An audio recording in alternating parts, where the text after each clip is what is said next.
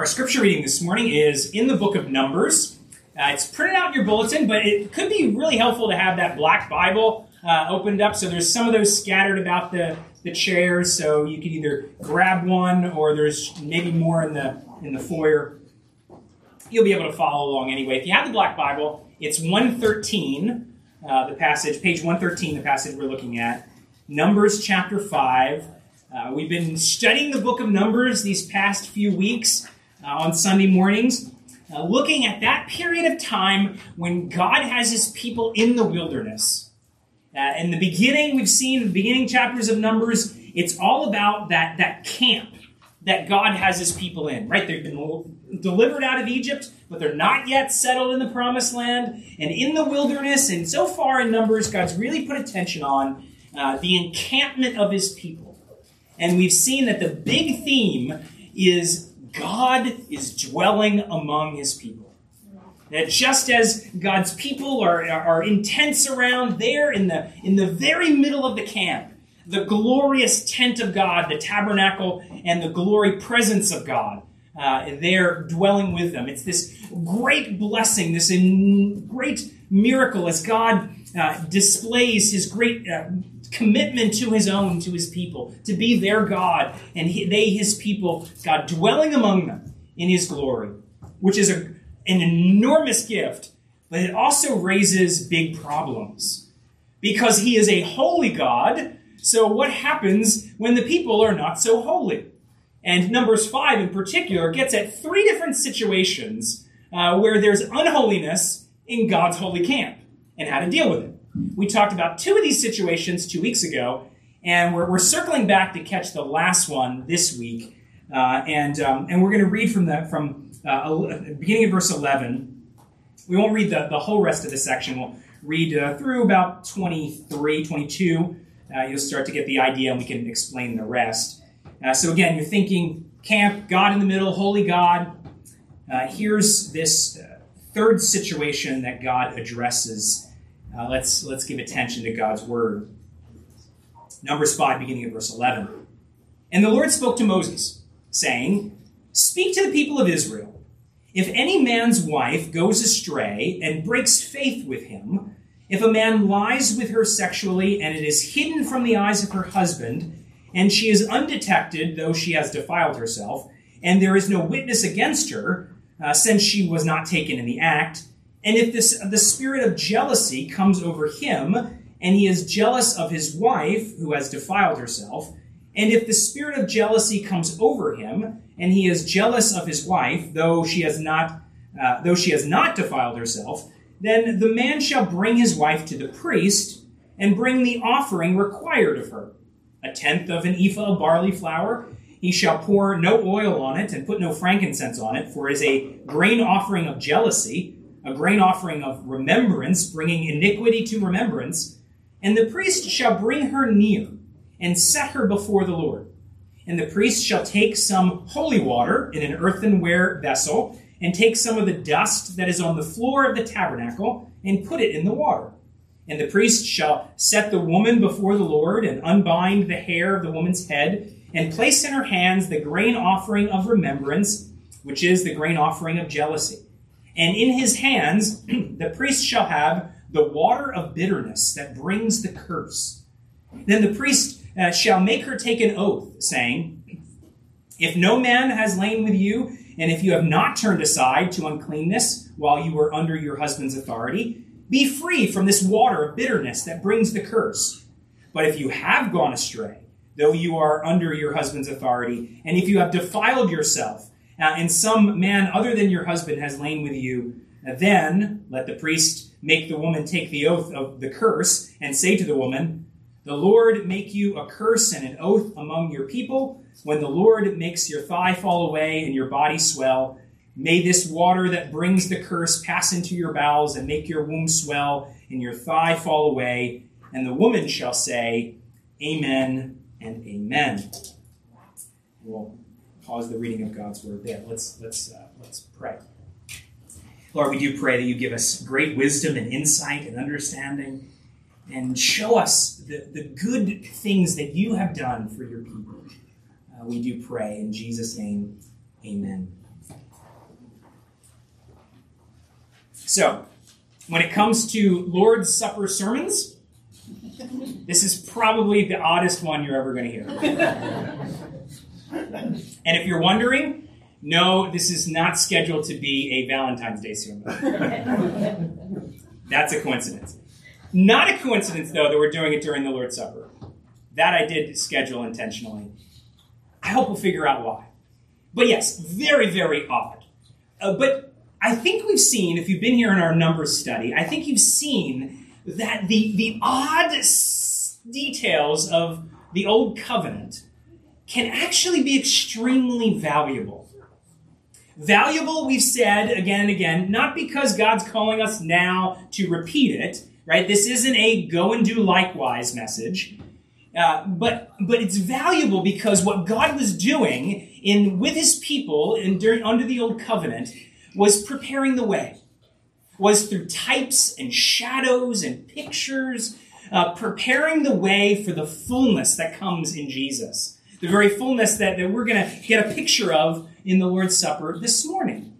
And so what we have in, in the midst of the oddness is very vivid pictures, sermon illustrations, object lessons that we don't try to copy, but we can learn from.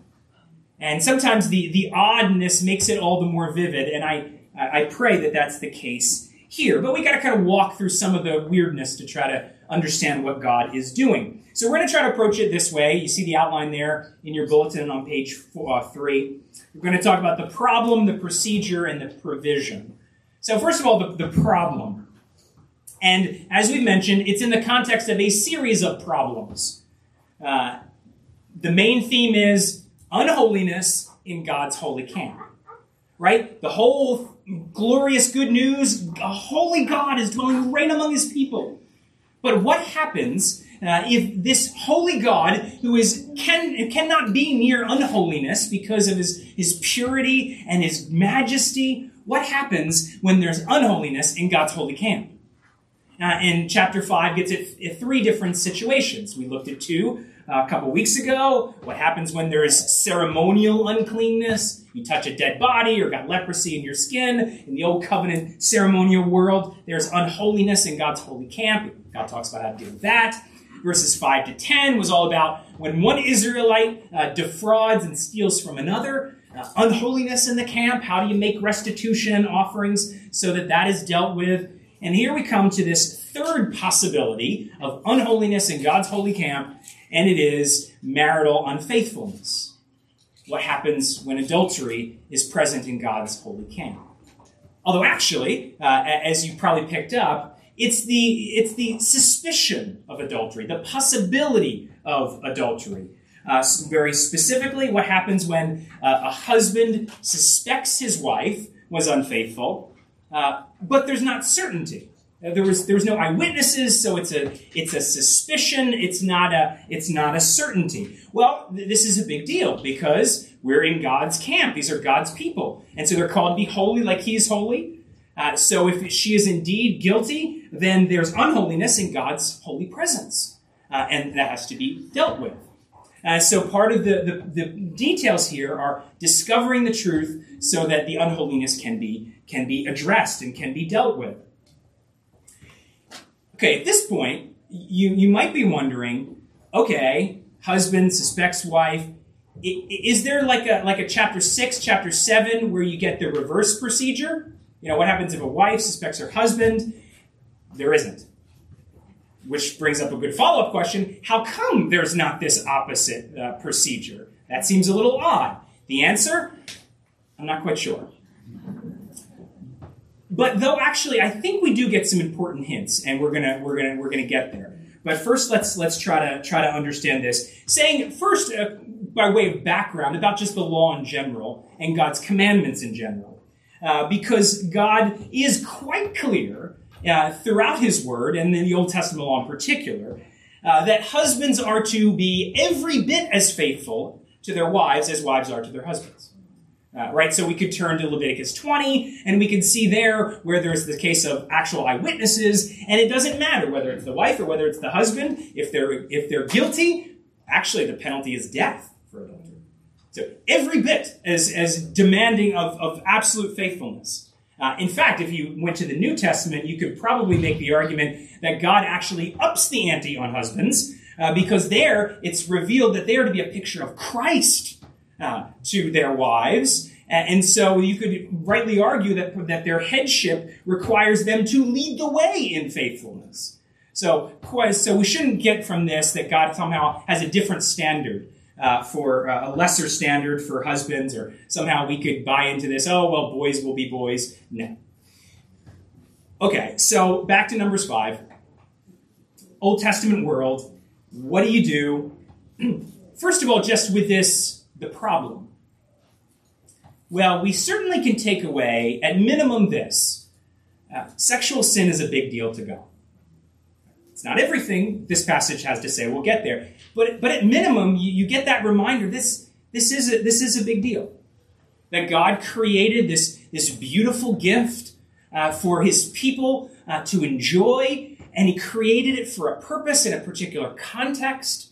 And so to misuse the gift uh, outside of that created context is, is, is an offense against the one who gave the gift. Uh, the gift of sexuality designed for a covenant marriage between husband and wife, uh, that to misuse it in any way, whether it's outside of marriage or unfaithfulness within, uh, is, is offensive to God. Right? So the, the, the encouragement, faithfulness within marriage, abstinence outside of it, uh, yes, uh, this is a big deal to God. But there is something bigger. And we've seen that throughout Numbers that God is painting these pictures uh, that remind us of, of bigger things in His plan. And that is most definitely the case when it comes to marriage. Throughout the scriptures, marriage uh, is presented as this created reflection of the bigger, more ultimate relationship between God and His people. That God's people are, are the bride, and, and God Himself, the, the husband, the bridegroom. Uh, and God sets his love on his people. He, he binds himself to his people. He even, he even takes covenant marriage vows. Right? God says, I will be your God. You will be my people.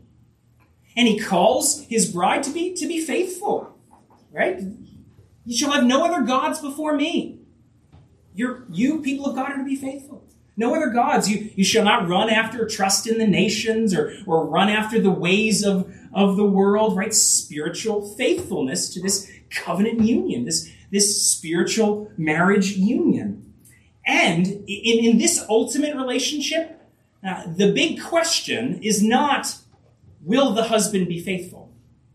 Right? Because here we're talking about God, and there's no question there. God is faithful to his people. Always has been, always will be. So the big question is not whether the husband is faithful. The big question in this ultimate marriage is will the wife be faithful?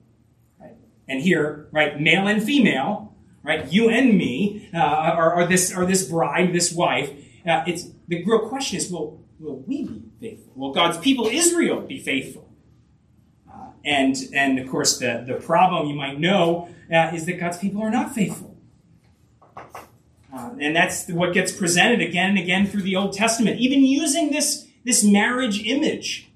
You go to the go to the prophets, Isaiah, Jeremiah, Ezekiel, right? The whole setup of Hosea as he's told to, to marry this unfaithful wife, uh, Gomer, right? The whole picture there that's being presented is God in this in this covenant marriage type relationship with his people, but the people have not been faithful. Uh, again and again, there's shown to have committed spiritual adultery, running after false gods instead of trusting in the true God, trusting in the nations, following in their in their ways. Uh, it's it's a problem, and of course we can we can shine the mirror on ourselves and right. The question, of course, uh, is, is not how faithful has God been to us. Uh, that's beyond question. The question is have we committed spiritual adultery? Have we been faithful to the Lord? And here we're, we're no better than Israel. Uh, though God uh, has, has been faithful, we have too often given our hearts to, to other things, followed other gods, trusted in, in worthless idols. It's a problem before a holy God and unholy people. All have sinned, fallen short of the glory of God. Is there any good news for us? Well, there is. First, we got to wrestle with this procedure that, that points us to where the good news is. So, you have the problem suspected uh, in, in, in the, the human picture uh, husband and wife. Uh, husband suspects that maybe his wife has been unfaithful. So there's this procedure that's supposed to be to be followed. Perhaps you kind of got the details. Husband and wife go to the priest. They're at the tabernacle. Remember the tabernacle, presence of God dwelling there. So, in essence, going before the Lord in his presence.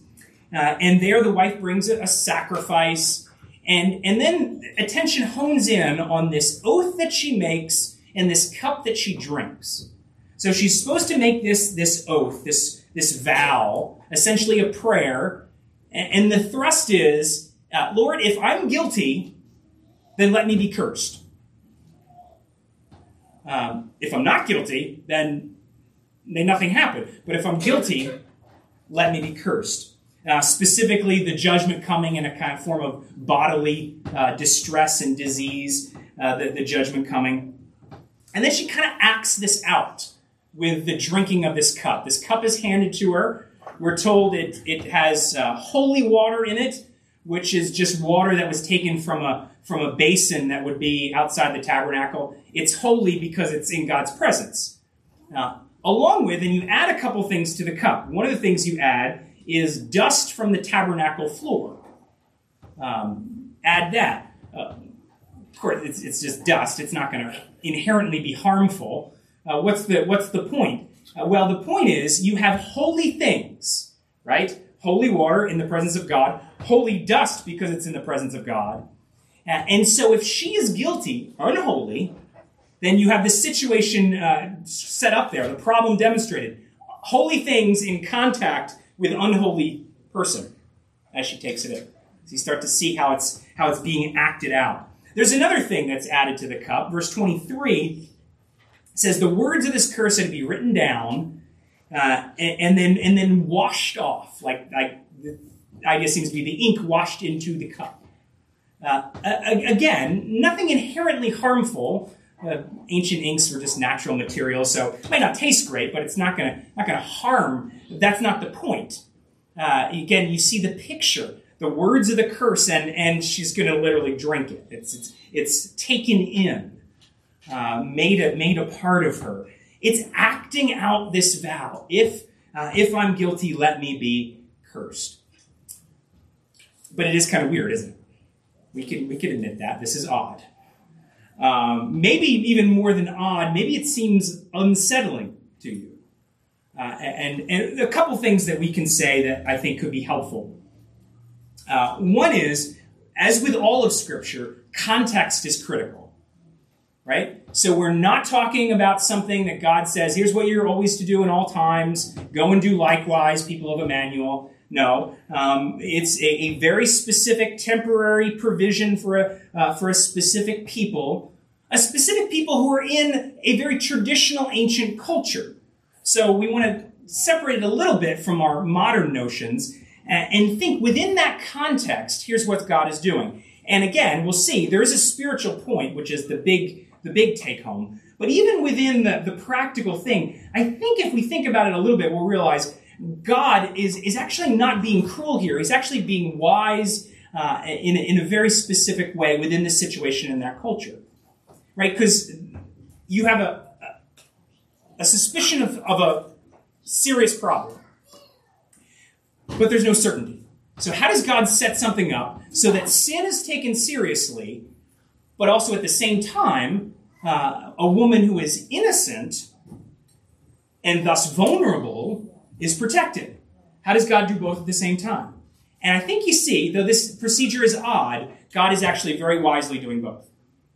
Um, because, well, you could say, what are some of the alternatives in traditional ancient cultures? right, where a husband suspects his wife of being unfaithful. One of the popular alternatives in other cultures was the husband just handled it himself, privately. Whatever kind of vengeance he felt was justified, he just dealt with it and everybody just lived with it. That's awful. But very specifically here, God says, among my people, no. No. He's not allowed to touch her. He's not allowed to, on suspicion, go forward. It's public because she's protected. And even the procedure itself is not inherently harmful, which was not the case in some vaguely similar procedures where the, the, the thing you did was actually inherently dangerous. And you kind of waited for some miracle of the gods to bring about some kind of magical result. Not here. So here, there's no presumption of guilt. Uh, there's and the procedure itself is not harmful, emphasizing the point uh, that that God will be the judge, um, that that He will bring about any judgment in His sovereignty, uh, that humans aren't to take it into their hands, and that innocent uh, are to be protected, and that's supposed to be clear to everybody. But again, uh, part of this is going back to the bigger picture. What is what is God doing in this in this bigger sermon illustration? Right? We don't copy it, but we're we're learning from it. Well, we said the bigger story is God's relationship with His people. Uh, like like in, in this sermon illustration, there's there's no question in this greater marriage uh, about the husband's faithfulness. The real question is well, is the is the bride faithful? Is is are God's people faithful? God's people, male and female, faithful to the Lord. And and again and again, the picture uh, from Scripture is God's people have been unfaithful. They haven't been faithful to the Lord. And God, again and again in the Old Testament, brings this image of, of a cup of judgment, a cup of bitterness uh, that's given to God's people to drink as the, as the judgment for their unfaithfulness. Want to see a, just a real quick example where God uses Numbers 5 language? Uh, turn to Ezekiel 23. Which is real quick. Ezekiel 23, 711, page 711 if you got the Black Bible. Um, so Ezekiel 23, pretty graphic passage, really. Uh, God is talking both. This is the time when there was a northern kingdom of Israel, southern kingdom of Judah, but they're all God's people. So they're all the bride, but he talks about them somewhat separately, uh, kind of as sisters. Uh, but, but the context is God's people as a whole were supposed to be faithful to him. And the whole thing in Ezekiel 23 is God's people have not been faithful, and he's quite graphic about how, uh, how, that, how that looks. But then you get down to, say, verse 31. Talking to Judah, comparing with the sister, which is the northern kingdom of Israel. You have gone the way of your sister. Context, been maritally unfaithful. You've gone the way of your sister. Therefore, I give her cup into your hand. Thus says the Lord God, you shall drink your sister's cup that is deep and large. You shall be laughed at and held in derision, for it contains much. You'll be filled with drunkenness and sorrow, a cup of horror and desolation, the cup of your sister Samaria. So God says to his bride, the bride who's been unfaithful, who's gone off and, and uh, given themselves to foreign gods, worshipped idols, trusted in the nations, and God says, You're going to have to drink the cup of bitterness, the cup of judgment. Now, on, on an earthly level, uh, the context explains this is this is foreign armies are going to come in and conquer Judah. The Babylonians are going to come in and exile God's people. But it's pictured in the prophets as the unfaithful spouse who has to drink a cup of bitterness, a cup of judgment. That's what God's unfaithful people in Israel deserved. And if we're honest with ourselves, it's a good picture of what we deserve. Because right? we said that's our problem. We haven't been faithful. Male and female have not been faithful to a faithful God. Uh, and so, and so what, what we deserve is, is this cup of judgment being handed to us. A cup that's bitter in that it brings an eternal exile. That's what we deserve. And that's the, that's the cup of judgment that, that should be handed to us. So you set up that context, and all of a sudden, shines in that the real glory and surprise and unbelievable love of Jesus Christ in the gospel. Because it's to that very, uh, that very people that God then comes, that very, that very people, that very spouse with the, the cup of judgment that they deserve to drink in their hand, uh, that God Himself comes, grabs the cup from her, and says, I'm going to drink it myself. That's the work of Christ.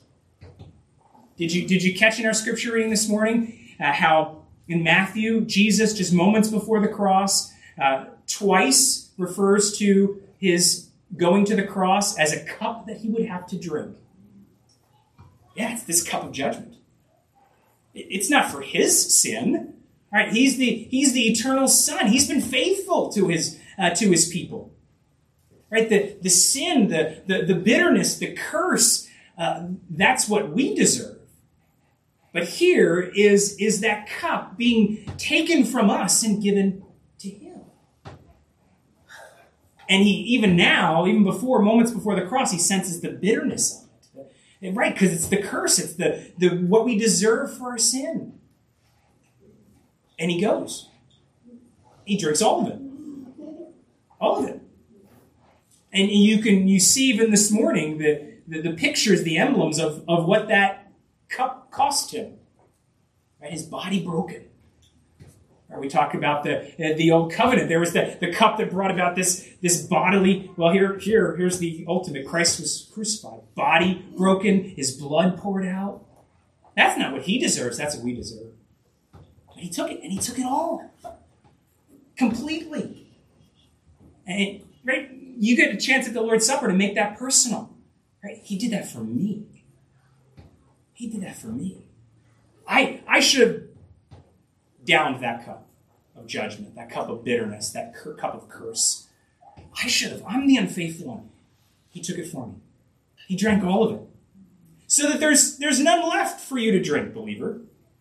There's, there's no curse left. There's no bitterness left because it's gone. He drank it completely. Jesus does hand you a cup. Right? We'll get to see that this morning. But you remember what Paul calls it in 1 Corinthians 10? He calls uh, the cup of the Lord's Supper the cup of blessing that we bless. Yeah. It's not a cup of bitterness. It's not a cup of curse. That's what you and I deserve. But there is none for that. There can be none for us. Because Jesus paid it all.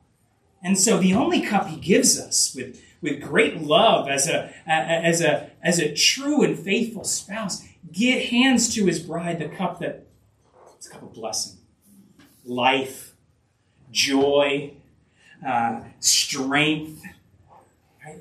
That's the that's the cup he gives us, right? Symbolized by this cup of the Lord's Supper and, and lived out through his, his spirit and his word and his, his life in us, that cup of blessing.